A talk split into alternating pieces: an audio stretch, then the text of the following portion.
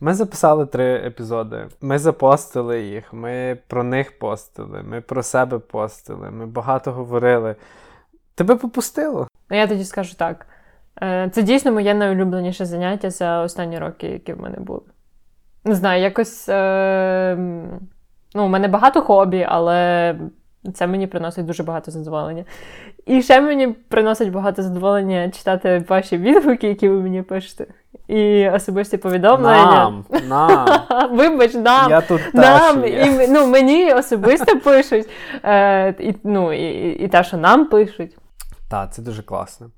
Е, От тому ми сьогодні зробили такий, е, вирішили зробити такий special edition випуск. Ми отримали дуже багато питань і почали в них розбиратися.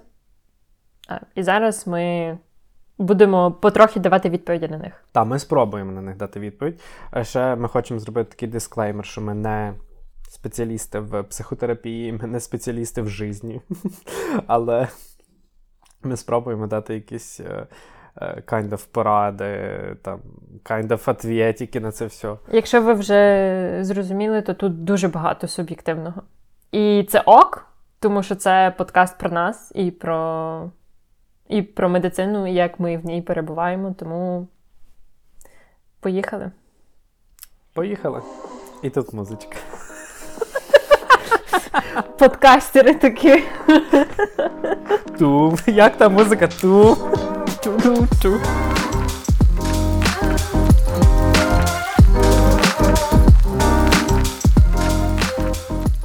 Один із е, відгуків, який е, до нас надійшов, надійшов нам на пошту. Ой, не відгук. Відгук і запитання. Угу. Там воно містить і те, і те. Привіт, є багато запитань насправді. Мені здається, було би круто присвятити цілий випуск велбінгу та відпочинку лікарів у нас. Бо здається, що в нас взагалі е, зламане сприйняття того, скільки повинен, а головне, може працювати лікар. І особливо анестезіолог, смайлик такий, де сміється щось. Як ви думаєте, взагалі о цьому благополуччю потрібно якось навчати в університеті, інтернатурі, або цьому неможливо навчити, і це більше проблема глобальна медичної освіти, е, медичної системи, і формування неправильного відношення в першу чергу до свого особистого, ментального та фізичного здоров'я. Коротше, мені здається, в нас це дуже велика проблема. Нераціональний розподіл робочого часу і дуже велике перепрацювання. Я розумію, що причин дуже-дуже багато, але хочу, щоб, е, якщо згодні, ви приділили увагу для молодої та ще починаючої аудиторії і розповіли, обговорили, що, наприклад, працювати на трьох роботах взагалі не дорівнює гарний якісний досвід, і навпаки, частіше призводить до ще стрімкішого вигорання і відсутності часу для отримування якісних знань.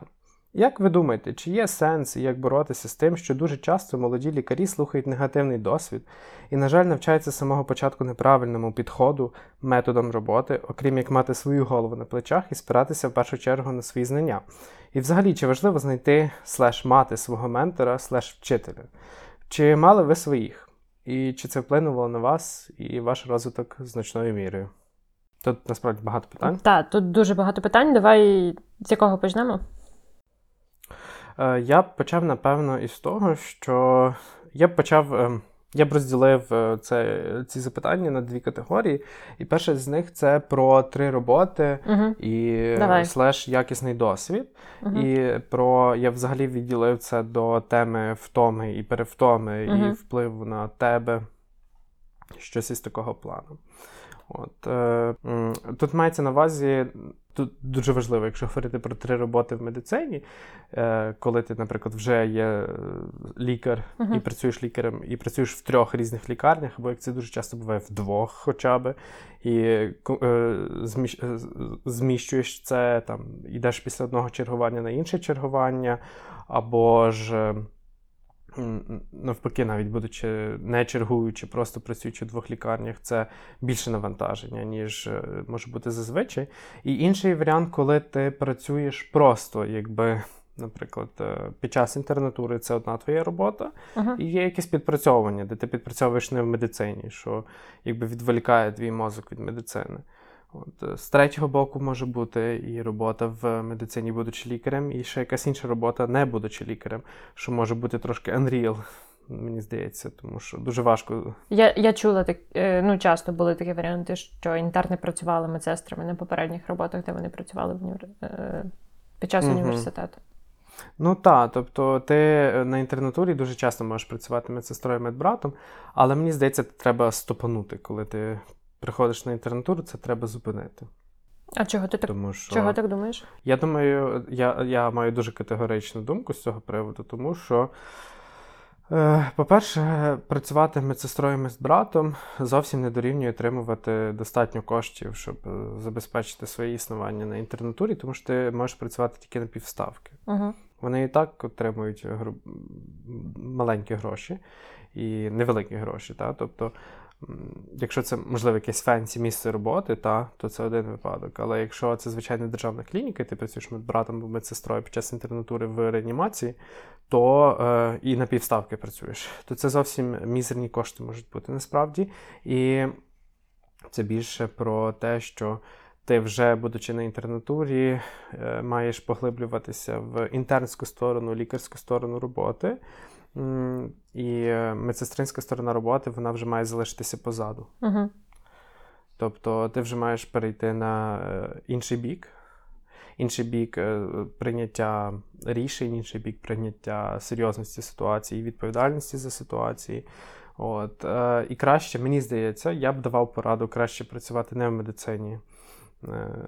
або якійсь парамедичній спеціальності, яка би приносила більше коштів, а в той момент е, більше зосереджуватись на інтернатурі. Бо може бути так, що ти більше зосередишся на сестринській роботі, і менше зосередишся на інтернатурі, що може бути небезпечним. От. Моя думка така, що ти думаєш з цього приводу? Е, я колись е, була супер за варіант, типу. Ну, я вже всі зрозуміли, що я йшла на інтернатуру по анестезіології, бо це щось жорстке, і мені треба цей досвід. Того я не була проти працювати і на двох, і на трьох е, роботах.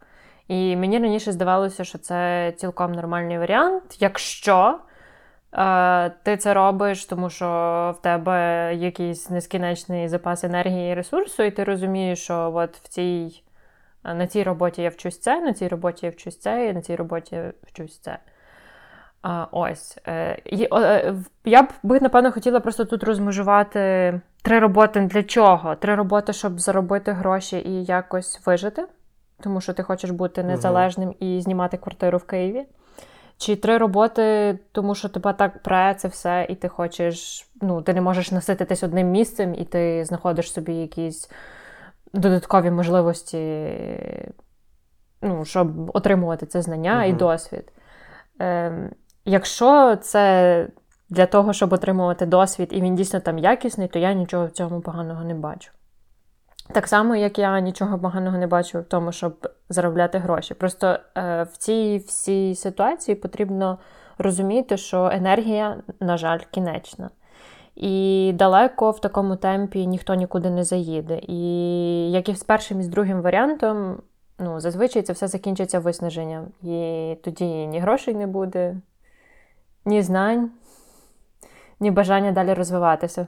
Того я думаю, що коли автор писав про те, що три роботи не означає хороший досвід, це якраз, напевно, скоріш про те, що людина згорає в якомусь. Е, ну, вона згорає в будь-якому випадку, просто це питання часу, коли, і питання, з якого вихідного рівня е, ця людина входила в цей. Тому що це є марафон, точніше, не так, спринт довжиною в марафон виходить. Тут е, просто ми вже почали говорити про втому, Угу. і дуже важливо усвідомлювати, що втомлений лікар є небезпечним для пацієнтів. Я не, ма- я не маю права, взагалі ми не маємо права критикувати тих людей, які працюють на двох роботах, будучи лікарем, тому що у нас Ну, низька оплачуваність. Часто це лікарів. життєва необхідність. Так, в нас низь- низька заробітня плата у лікарів, і знаєш, там якісь фенсі статті виходять в журналах про те, що майбутнє роботи в тому, щоб працювати менше, типу, і жити для себе, і все таке. Але це в тих випадках, коли. е, Ну, коли лікарі правда отримують хороші гроші. Тобто, коли ти ну не, не, не суто лікарі, але коли ти отримуєш хороші гроші. Так, тенденція світу зараз іде до чотирьохденного робочого тижня. Тому Мгм. всі зараз думають, як робити менше, а заробляти стільки-то. Тому варіант е, робити більше і заробляти менше або так само, він можливий, але треба знати, що це транзиторна штука. І реально в цьому всьому, якщо ми вже говоримо про велбіїнг лікарів, то, на жаль, ну, цей режим він ну, на такі, на таких швидкостях ти далеко не заїдеш. Угу. Це це завжди, завжди, завжди, завжди закінчується або вигоранням, або ти перегораєш, ти не хочеш більше ні, ні продовжувати, тобі не треба ні то. Ти вже забуваєш, для чого ти це все робив. І на виході виходить таке собі. А розкажи, Наталя, Mm. так як ти в Британії про нормованість, ти знаєш дещо про нормованість е, робочого тижня для лікарів? Можливо, ти щось знаєш, так як я анестезіолог, мені було б цікаво послухати щодо анестезіологів. Ну, я ще не працюю тут. Але я цікавилася їхнім. Все залежить. Тут це дуже-дуже сильно індивідуально. Е, Все залежить від контракту і на яку позицію ти йдеш.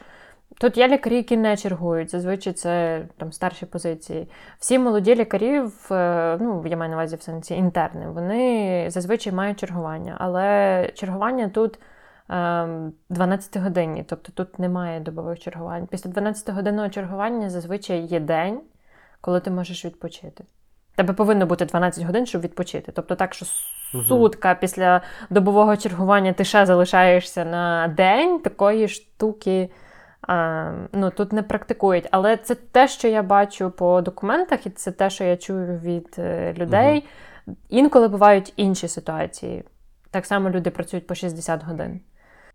Я просто читав дослідження м, про втому, зокрема в тому анестезіологів в Британії, і в багатьох дослідженнях говорилось про те, що е, більша частина, там щось 40% опитувальних е, опитаних людей, вони е, це ті, які займали низькі позиції в ланці uh-huh. сходження лікаря до консультанта, uh-huh. тобто там перший чи другий рік uh-huh. роботи як молодого анестезіолога, вони залишалися після роботи, після чергування на роботі, що там 4-5 годин чи ще щось. І це прикольно, тому що вони. От, Мені важко уявити собі дослідження в Україні, яке б опитувало людей, чи наскільки годин ви залишаєтесь чи не залишаєтесь після чергування на роботі. Тому що в нас вважається, якщо ти залишився на чергування, якщо ну є такі місця, конкретно в нашій клініці, слава Богу, такого немає, але я знаю такі місця, де е, люди їх похваляють за те, що вони залишаються на чергуванні після е, на, після чергування на роботі. Тобто їх можуть навіть ставити на якісь оперативні втручання далі анестезіологом. І тут дуже важ, важливо зрозуміти, що це небезпечно, це небезпечно для пацієнта, тому що наша мета це допомагати людям, а не спричиняти їм шкоду. І втомлений лікар, це, це я повторюю знову, це небезпечно для пацієнта. Я з особистого досвіду можу розказати, що в мене робочий день мій починався о 7.30. Відповідно, на роботу я приходила до 7, щоб встигнути переодягнутися. А угу. якщо я чергувала 24 години, то піс... я офіційно закінчувала, мала би офіційно закінчувати в 7.30 ранку. Але угу. оскільки обхід був е, після восьмої тільки, то передягалася назад я додому після дев'ятої. Тобто я була не 24 години на роботі. Ну так. І це така, типу, ти навіть не рахуєш ці години. Там півгодини туди, півгодини туди, година туди, ще година на добирання, і ти вже приїжджаєш і вже обід. Я ще теж читав цікаві дослідження про те, що е, наскільки пов'язані аварії на дорогах. Тобто людина, яка після чергування сідає в машину і їде додому. Навіть після цього 12-годинного чергування, теж британські дослідження про британські вчені дослідили. Угу. Вони завжди щось досліджують. Теж е, про те, що наскільки це небезпечним є їхати після чергування одразу на машині додому, на своїй машині. Та? І вони рекомендують в їхніх гайдах асоціації Анестів є рекомендація про те, що перед тим, як сідати машину їхати додому після чергування, е, лягти і поспати у клініці після чергування. Тобто не сідати за руль. От. І це після 12-годинного чергування, так. це не після 24-годинного чергування. От. А взагалі, е, якщо вже ми сказали декілька слів, то на їхньому сайті є чудові рекомендації про те, е, як можна оптимізувати себе і збільшити свою продуктивність під час чергувань. От, Я би їх рекомендував нашим читачам, звичайно, ті, хто чергують, е, читачам, слухачам, е, ті, хто чергують. Ем, одне з моїх найулюблених це те, що після ну, після, тому що я не можу спати після чергування. Я приходжу додому, uh-huh. і я не можу лягти і спати до 9 вечора. Ну, в мене нема такого. Але я знаю людей, які так роблять. Тобто вони приходять, вирубаються і все. Е, І одна з рекомендацій це не спати багато після чергування. Тобто ти прийшов додому, зробив свої якісь активності вдома uh-huh. і ліг там на годину-дві, не більше в першій половині дня, для того, щоб е, максимально швидше перебудувати знову свій циркадний в лапках ритм. Та, Тобто, щоб знову заснути о 8 вечора. От. І, власне, під час самого чергування сон там 2-3 години може бути шкідливим. Краще поспати короткий оцей неп на 30 хвилин. Він може бути значно кращий, ніж про ніж поспати 2-3 години. Я не шарю. Там є якісь оці цикли сна, коротше, якась така. Я штука читала, і... да, що цей довгий денний сон, типу, дві години, він так. дуже шкідливий для серцево-судинної системи. От, і е, є така, такий термін, як інерція сну, і оцей тривалий сон на чергуванні, е, він якраз може до цього привести. і такі якісь речі. Е, Раз ми вже говоримо про well-being і про те, як ми дійшли до цього, щоб себе комфортно почувати на інтернатурі. Е, Я згадала, е, як я я слухала лекцію Анни Шийчук, де вона розповідає. Ой, та. Це наша улюблена психотерапевтка з Івано-Франківська. Це якщо е, це якщо ти на інтернатурі, можна я процитую, якщо ти на інтернатурі, у тебе немає денег, як да. було в мене, ти можеш просто послухати подкасти її Та, в неї на Urban Space Radio. Круті подкасти. От я слухала її вебінар, і вона розповідала про колесо життєвого балансу.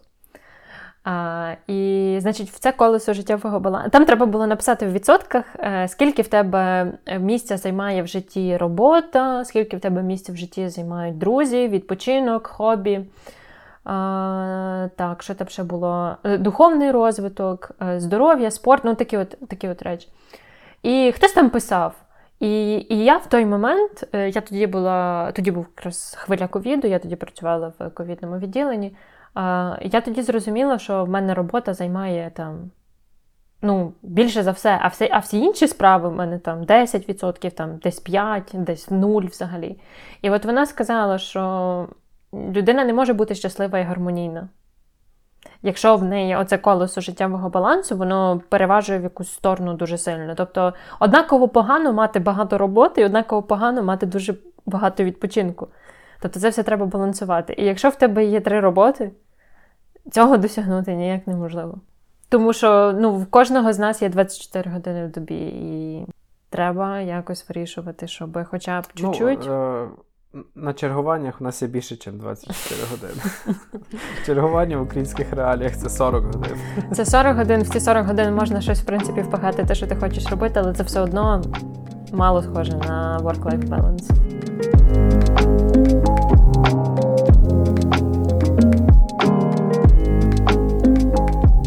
Перейдемо до наступних частин питань е, від цього автора. Як ви думаєте, чи є сенс як боротися з тим, що дуже часто молоді лікарі слухають негативний досвід і, на жаль, навчаються з самого початку неправильному підходу, методом роботи, окрім як мати свою голову на плечах і спиратися в першу чергу на свої знання? І взагалі, чи важливо мати ментора вчителя, і чи мали ви своїх, і як це вплинуло на ваш і ваш розвиток uh-huh. значною мірою? Ми зараз живемо у світі доказової медицини, та? тобто. Е, стараємося читати взагалі в Україні. Я розумію, що чим далі, тим більше моїх колег читають up-to-date, наприклад. Та? Коли ще там на курсі шостому університету тільки почали люди в нас досліджувати up-to-date, то зараз е, багато моїх колег читають up-to-date, і це дуже круто. Ем, Багато людей стараються робити так, як говорить доказова медицина. І ну, я бачу цей шифт. Тобто, прям я його відчуваю у своєму колективі. От. І я хотів сказати, що. Так як ми живемо у світі доказової медицини, потрібно розуміти, що якщо в тебе є один єдиний ментор, який щось говорить, то він не може е, бути втіленням всієї доказової медицини світу. Тобто він не може бути втіленням аптодейту чи втіленням якоїсь крутої доказової книжки. В нього є свій власний досвід, який стосується конкретно його одного чи однієї. Та? Тобто щось, що він пережив декілька разів, е, не дає йому, я скажу це слово, право е, говорити про те, що воно так буде завжди, і що так потрібно робити.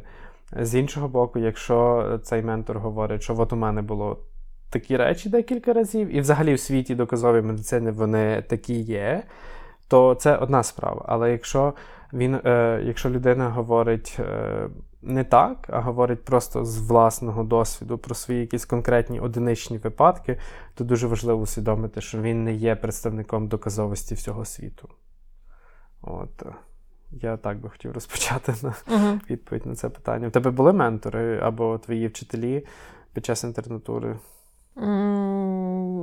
Ну, якщо можна сказати, ну, завідувач. Ну, Він прямо безпосередньо був моїм начальником, був відповідальний типу, за те, що я там читаю, е, як я розвиваюся, як я працюю. Мені подобалось, як він мені пояснював. Він дуже все просто доносив і. І в мене, в принципі, дуже позитивний досвід. Але з чим я теж зіткнулася? Дійсно, в нас експертна думка, вона, хоча вона, по суті, є рівнем С доказовості. Uh-huh. В Україні це рівень А з плюсом. Ну, тобто, якщо якщо я 25 років не бачив гепарин-індукованої тромбоцитопенії, то її немає. От. І мені це не подобалось.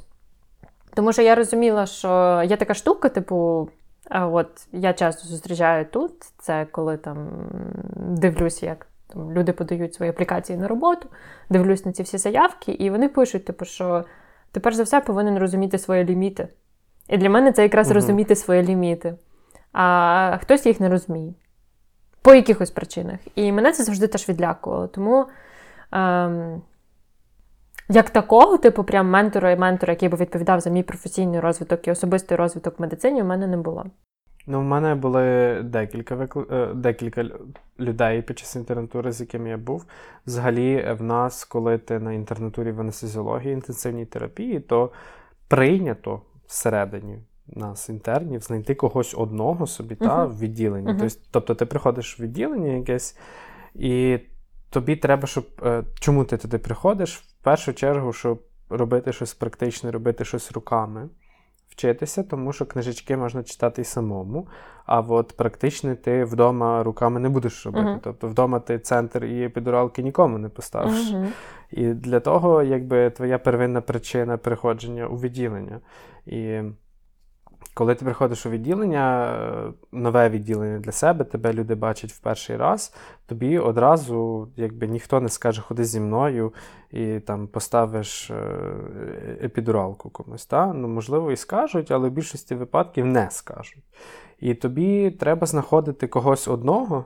Кому ти вб'єшся в довіру, ну так система, на жаль, працює, кому ти вб'єшся в довіру, який тобі з часом почне давати процедури інвазивні робити. З, з одного боку, це дуже е, воно звучить жахливо. Ну, тобто, в плані лікаря-інтерна воно звучить справді жахливо. Тобто, це якась боротьба за виживання. Так, це постійно ти повинен комусь сподобатись. Постійно ти повинен це. От. от. Але в цьому є і трошки маленький плюс, тому що Ну, взагалі, наша кафедра мені подобалась, але регламентувати роботу всіх інтернів і прослідкувати за ними дуже важко. Інтерн це людина, яка е, тобто, яка мало чого робила практичного руками, і одразу ти не знаєш, яка людина до тебе приходить. Е, ти не знаєш, якій ти людині даєш цю процедуру робити. І це може бути небезпечно для пацієнта теж. Тому якби е, це ніби якась палка в двох кінцях, тому що е, в нас в інтернатуру поступити просто. Тобто будь-хто може розпочати цю інтернатуру, немає якихось регламентованих е, uh-huh. стрікт вимог до того, щоб розпочати інтернатуру в анестезіології. І, на жаль, дуже часто в, в туди потрапляють. І не дуже хороші люди, які е, там можуть бути мало не те, що досвідченими, а й мало едукованими. І вони можуть робити справді якусь біду, якщо їм одразу дати паці... робити щось із пацієнтом. От. Тому е, якби це це дуже така слизька тема про практичність і про те, що як інтернам дають чи не дають робити якісь процедури. Це я говорю з точки зору тієї, що я вже став лікарем, Угу. і там до мене теж приходять інтерни. Ти на менториш когось зараз? чи- Е, ну, конкретно ні. Конкретно ні. Але до мене теж приходять інтерни, і я ловлю себе на цій думці, що мені було обідно на інтернатурі, коли мені якусь процедуру не давали. Та? Я пам'ятаю, як зараз цю ситуацію, коли я чергував в одній з державних лікарень, е, і були три апендицити підряд. Тобто це три інтубації підряд, та, грубо кажучи. І я пам'ятаю, що це було моє друге чи третє чергування з цією лікаркою. Угу. До того вона мені теж нічого не давала. Ну, я думаю, ну зараз уже швидка, ну ніч, ну нікого немає, ну зараз вона вже мені віддасть ці інтубації. Це були мої перші місяці в інтернатурі. І ні, вона мені їх не дала. І мені, пам'ятаю, тоді було дуже обідно. Я стояв біля стінки, тобто я розумів, що я б міг уже починати це все робити. Я вже це робив до цього, ніби виходило, ніби все окей. Але все одно вона їх не дала. Мені їх робити. І це одна з моїх перших е, менторок і е, лікарок, з якою я працював. Був дуже довгий період, поки вона мені нічого не давала. Але вона, е, крім того, що вона нічого не давала, вона мені розповідала. Тобто, якщо вона робила якусь процедуру, вона мені розказувала якісь свої тіпси. Вона заставляла мене дивитися за процесом, тобто е, ті, ті навички і ту роботу, яку вона робить, наприклад, під час індукції в анестезії, вона мене заставляла продивлятися це. І тільки після того вона мені почала давати процедури. Вона ніби мене прощупала трошки, я її не прощупав, а там подивився за нею, що вона робить. Та? От, і після того в нас вибудувалась довіра, і після того вона почала мені давати процедури. Але це е, трошки, напевно, не має так працювати. Я розумію, це працює на якихось людських відносинах. Та? Тобто це працює на тому, якихось базових таких, знаєш, людських довір. Е, Тобто, це не, контракт, це не контракт, який я заключив з кимось, що хто мені буде віддавати стільки-то процедур, а це дійсно про якусь довіру. Тобто, хочеш, ти приходиш на чергування, довіряєшся тій людині, вона тобі довіряє, і ти працюєш. Дуже все залежить від мотивації і внутрішнього бажання тебе. Ну так, це щось мало похоже на якийсь навчальний план, який треба виконати з конкретною кількістю навичок. Так, і це е, при всій, Погано. е, при всій мої, та, при, всій, при всьому тому, е, яка в нас була хороша кафедра анестезіології на інтернатурі, то це, це щось таке, що мені здається дуже важко буде. Ще, ще не скоро можна буде врегулювати і зробити з цим щось. Ти знаєш, я напевно в слово менторство вкладаю більше, ніж просто дати там заінтубувати або центр. Мгм. Для мене це якийсь такий вклад в розвиток людини, там, в розуміння її цілей, в постановку цілей, в визначенні шляху досягання цих цілей разом. Нехай не якийсь там період, такий місяць, два, не знаю, півроку, але це щось таке, знаєш, направлене от саме на розвиток особистості в професійному плані, ну і в особистому теж. Я зараз, ну, поки студенткою університету, я м, підписала контракт на менторську програму. І мене зараз менторить е, студентка третього року навчання моєї програми. І вона відразу мені написала: типу, скажи, що ти очікуєш типу, від цього менторства, і давай поставимо цілі як команда. Угу. От, вона, теж, вона теж лікар, типу, і, і мене це дуже сильно ну, так, здивувало, типу, наскільки. Ну, у мене просто ніколи не було навіть такого досвіду. Типу, менторства. Ну, так, в нас немає, в нас така культура не розвинута. І в більшості воно все залежить е, від того, що наскільки ти хочеш, так як я сказав. Тобто ти хочеш, ти Мгм. ходиш, ти знаходиш, а ніхто не пропонує. Тобто, Мгм. ну, воно все ж таки дуже сильно залежить від однієї сторони, від тебе, як Мгм. лікаря-інтерна. От. Але мені здається, що мати одного ментора на всю інтернатуру, тобто одного наставника, це погано. Бо це обмеження в. е, Це оті забрала, про які ми Мгм. говорили. Ну, це вирішується, напевно, ротаціями в різних клініках, які мали би теж Ну, бути обов'язковими. Угу. І я думаю, що дуже важливо розпізнавати одразу е, про те, з якою людиною ти Мгм. Е, йдеш на співпрацю. Тобто розпізнавати її якості і розуміти, чи це буде окей, чи це буде не окей. В першу чергу, напевно, це може бути оця штука з доказовістю. Тобто, що коли людина говорить про конкретно якісь свої речі, про більше про свій досвід, про от я роблю так, я роблю так, я роблю так, це може бути трошки ну, трошки негативним, е, трошки негативною ознакою, на мою думку, так. Мені сподобалось, як автор написав. Е, Мати там. Ага. Е, окрім як мати свою голову на плечах і спиратися в першу чергу на свої знання. Е, Я прекрасно розумію, про що автор пише.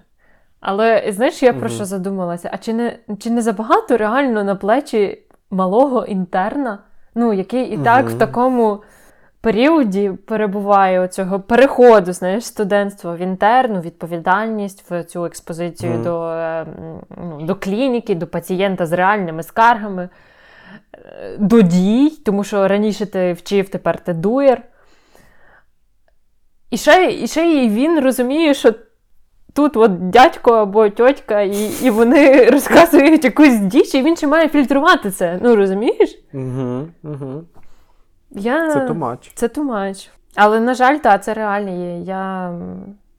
Мені було деколи сумно, коли я розуміла, що я знаю більше. Це було так смішно. Я, ну, типу, я зараз, напевно, звучу так, ніби я зазнаюся, але угу. інколи бували такі моменти, що ти розумієш, ну, ок, типу, ясно, що в практиці я там.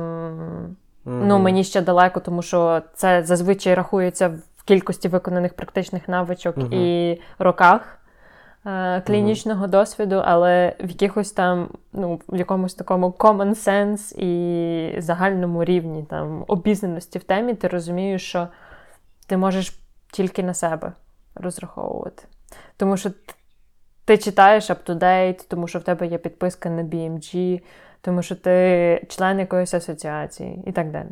Мені було насправді теж сумно, коли я усвідомив реалії, і коли я зрозумів, е, коли вже ближче на е, на середині інтернатури, коли глибше занурюєшся в спеціальність, ти вже можеш е, відрізняти якості людей, які з тобою навколо працюють, в тому числі в яких ти вчишся на інтернатурі. І це може бути доволі травмуючим досвідом, коли ти розумієш, що хто, що ти що ти насправді вже щось більше там розумієш, ніж хтось інший. От, е, Але в цьому нічого в цьому нічого поганого немає, не треба себе звинувачувати. Тобто це твій розвиток. Просто у нас е, знаєш, у нас немає такої культури, коли ти стоїш на п'єдесталі, коли ти десь високо злетів в кар'єрному рості чи щось навчився на інтернатурі. Тебе ніхто не поплескає по плечу і не скаже, і не скаже, що ти молодець. Тобі, будучи інтерном, треба буде злізти з цього п'єдесталу. Ну, да. Так, тобі треба буде злізти, ти не можеш бути ліпший, чим. А що ти слишком умний, чи що? Так, ти не можеш бути ліпший, чим е, людина, з якою ти на чергуванні. Ну ні, ти не лікар. Тобто субординація ця жахлива, вона існує. От, І тобі треба буде злізти з цього підесталу. Ех, щось це сумно. Я згадала. Да, да. Я щось просто згадала це, і щось мені так. ах.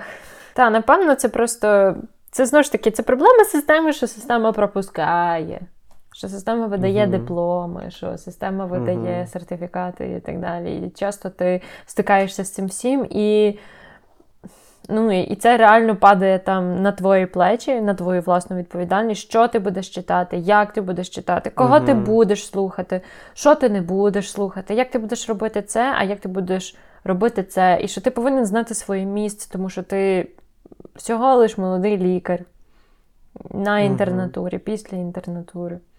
Ну, на жаль, та, на жаль, це фактично в кінці дня це твоя відповідальність. Так.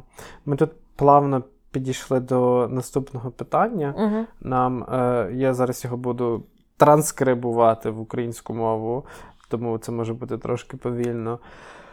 Е, Якщо е, нам написали, якщо вдруг ваші ваші ідеї іссякнуть, я не знаю, як перекласти це слово. Вичерпають себе. Якщо ваші ідеї вичерпають себе, в дужках впевнена, що ні, то про відношення зі старшими колегами молодого лікаря.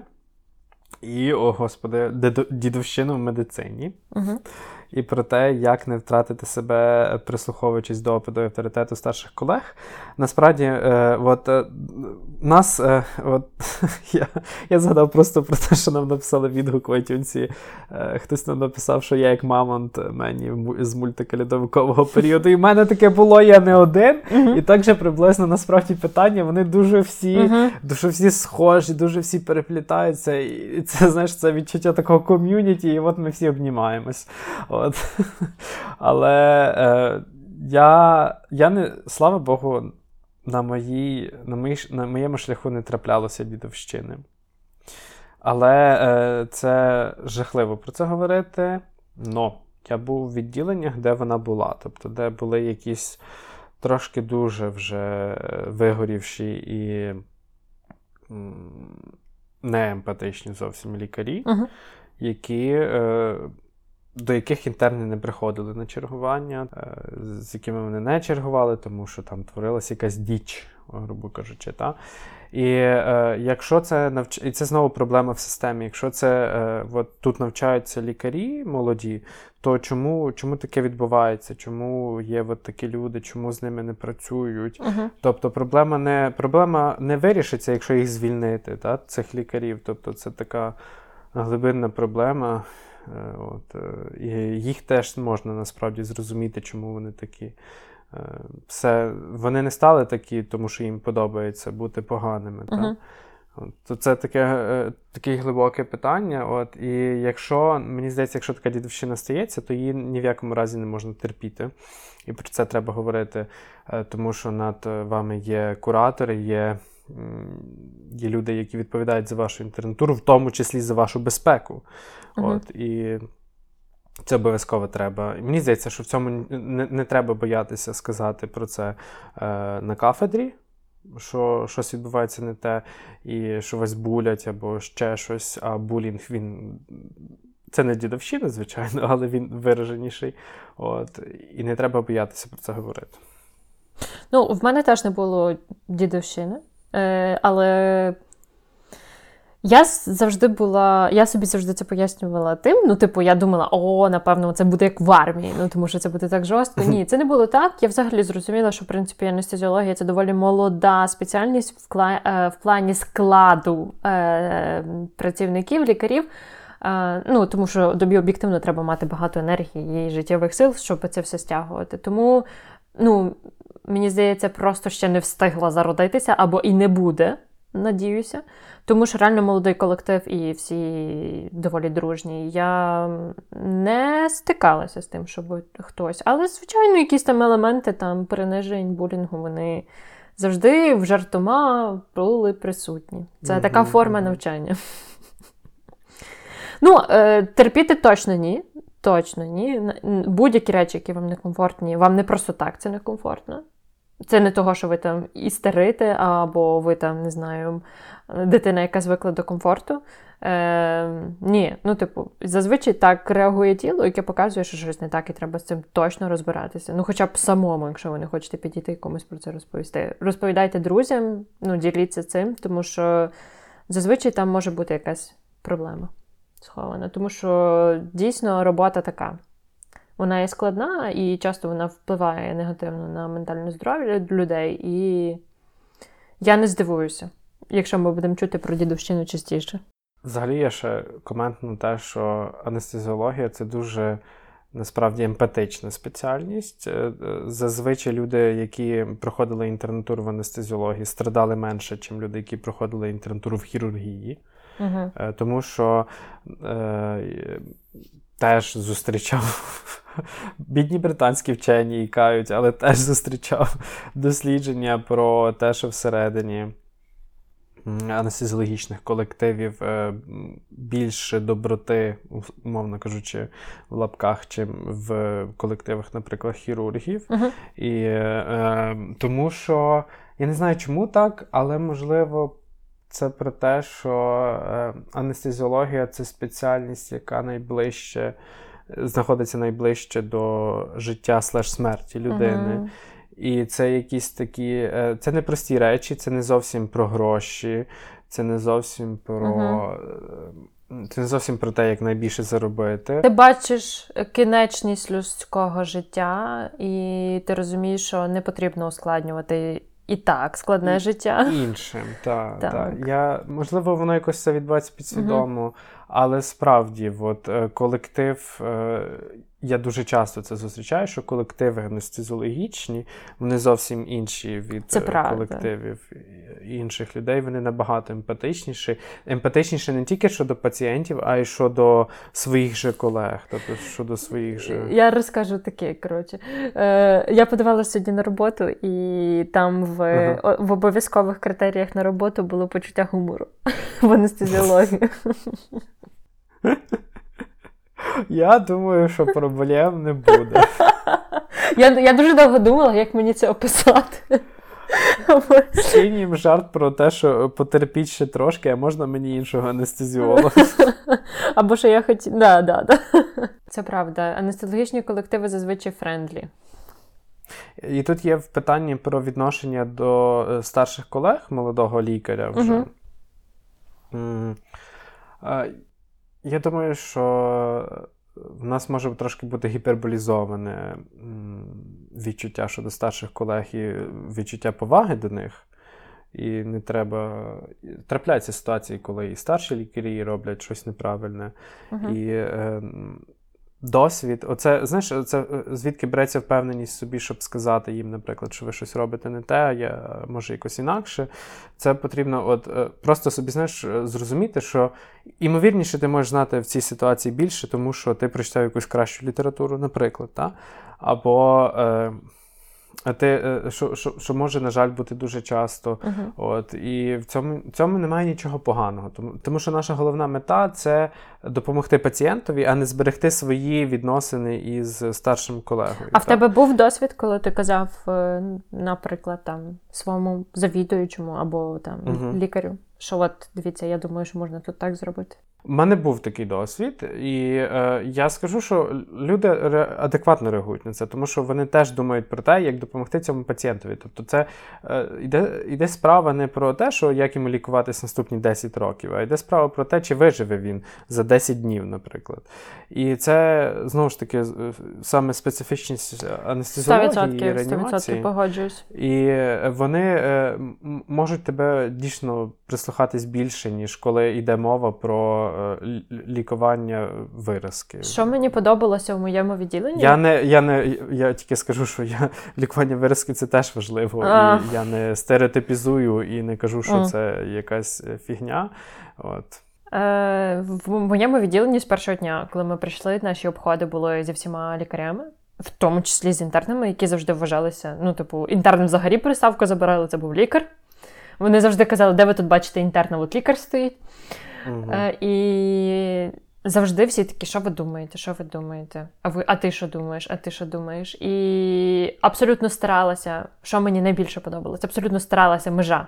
Ну, тобто, ми всі були там одна команда, яка стояла біля одного ліжка хворого, мета якого була знайти причину, чого хворому погано, і що зробити так, щоб йому стало краще. І будь-які варіанти можна було проговорювати вголос. Е, Та, інколи ти за це міг отримати. Або з тебе могли посміятися, але ну, я справилася ще на початку з цим. Ну, типу, я поборола цей страх бути смішною, і все. І потім, Мгм. типу, я отримала площадку для висловлення своїх думок, і, в принципі, кльово. Типу, мені дуже подобалось. Саме оцей момент, коли ти реально розумієш, кордонів немає. Типу, ви зараз вільно спілкуєтесь, але це дійсно е, специфіка роботи, тому що ми працюємо командою. Коли ми Мгм. в інтенсиві, ми команда. Будувати команду, е, командну роботу потрібно не тільки в анестезіології, і це може і є бути важливим в інших спеціальностях. От. Але іноді бувають і погані відносини із старшими колегами. Іноді буває, що дійсно це ця історія про п'єдестал, коли, коли ти молоденький лікар, там до тебе валять більше пацієнтів, ніж до старшого лікаря, наприклад, і ти стоїш на п'єдесталі, то цей старший лікар не поплескає в більшості випадків тебе по плечу і не скаже, що ти молодець. От, е, і це проблема культури. От, е, я, я, напевно, не можу дати поради, що потрібно робити в такій ситуації. Е, Мені здається, в ситуації просто потрібно змиритися з нею і, і бути із нею. Коли... Тобто, ти е, не маєш е, угоджувати старшому колезі, та? ти маєш допомагати людям. Якщо можливо змінювати, робити цей шифт своїх думок в цю сторону, то можливо якісь будуть рішення приходити на шляху. Але це й не означає, що потрібно сваритись і потрібно руйнувати відносини, тому що це теж може мати негативний вплив на на тебе, на твоїх пацієнтів, на його пацієнтів. Uh-huh. Тобто все дуже взаємопов'язано. Ну, людина, зрештою, створена для того, щоб бути щасливою і творити. Тому, mm-hmm. якщо це середовище абсолютно ніяк не пов'язане з тим, щоб ви розвивалися, то можливо і треба міняти середовище.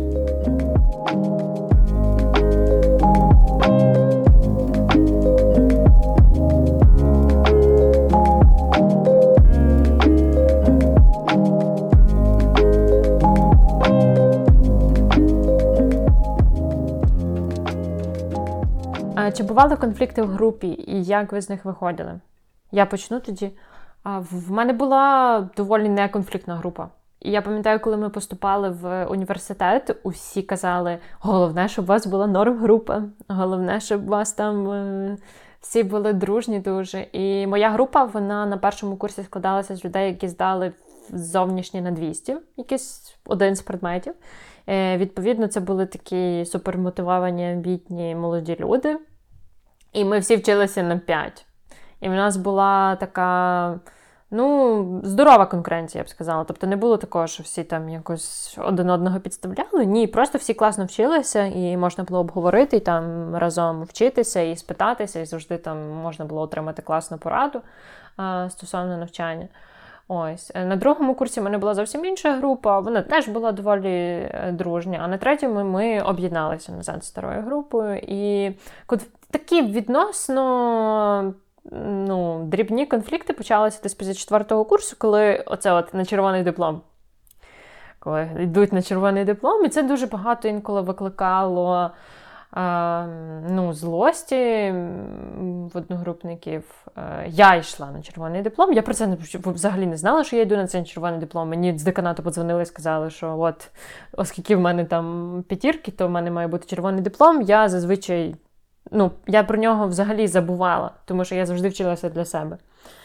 Ось, Але е, часто, типу, оскільки є така штука, що кількість п'ятірок може бути обмежена на групу, або кількість четвірок, то часто п'ятірку ставили тому, в кого вже були попередні п'ятірки, і це викликало обурення в людей, що є, в принципі, цілком правомірним, я розумію.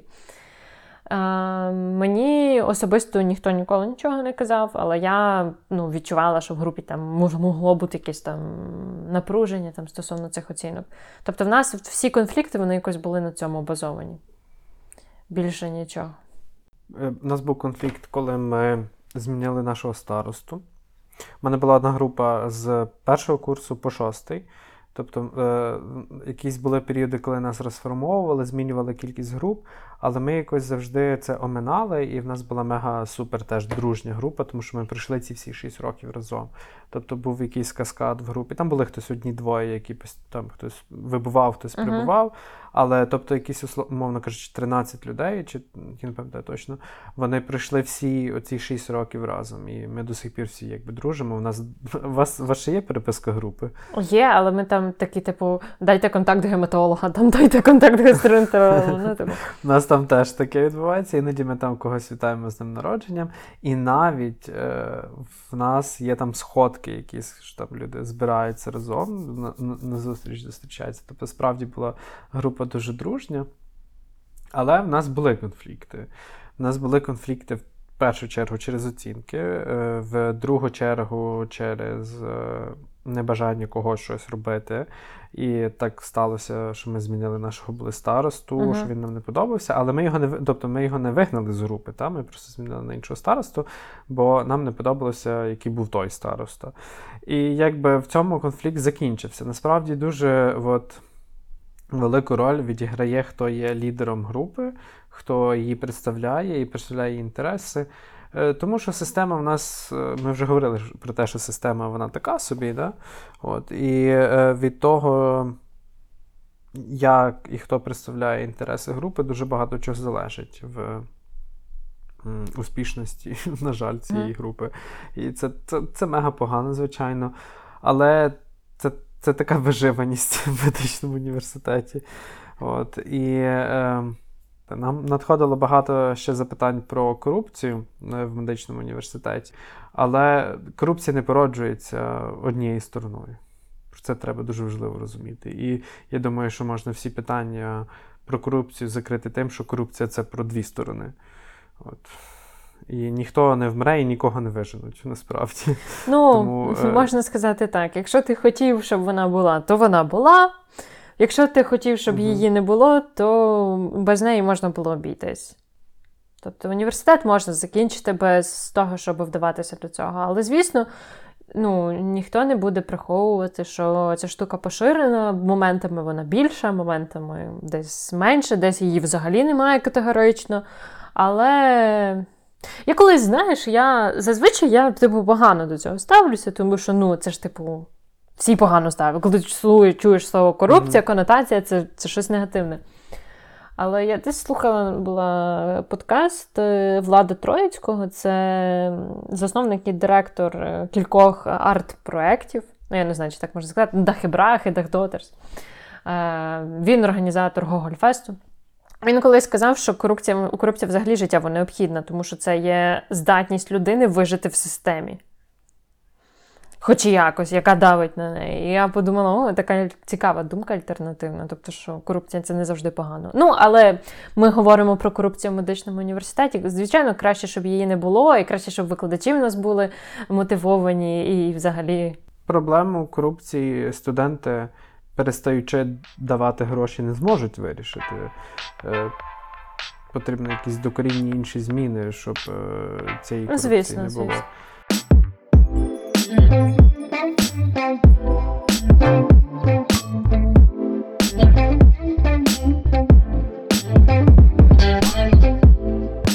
Що ми ще кому ще нам треба відповісти? Що ще, що ще ми можемо? У мене більше нема питань. Питання є.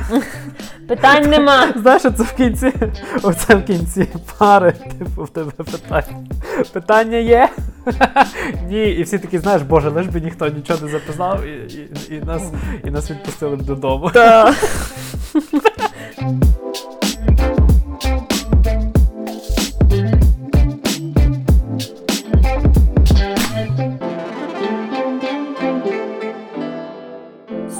Трошечки поговорили про питання, які ви нам задавали. Будемо раді отримати ще. Якщо вам сподобалось, напишіть нам. Якщо нам не сподобалось, теж напишіть нам. Ставте нам оціночки. Де ви нас слухаєте? По-моєму, можна ставити оціночки, до речі, тільки в iTunes подкасті, а в Google подкастах можна ставити сердечко. Супер, ставте і то, і то.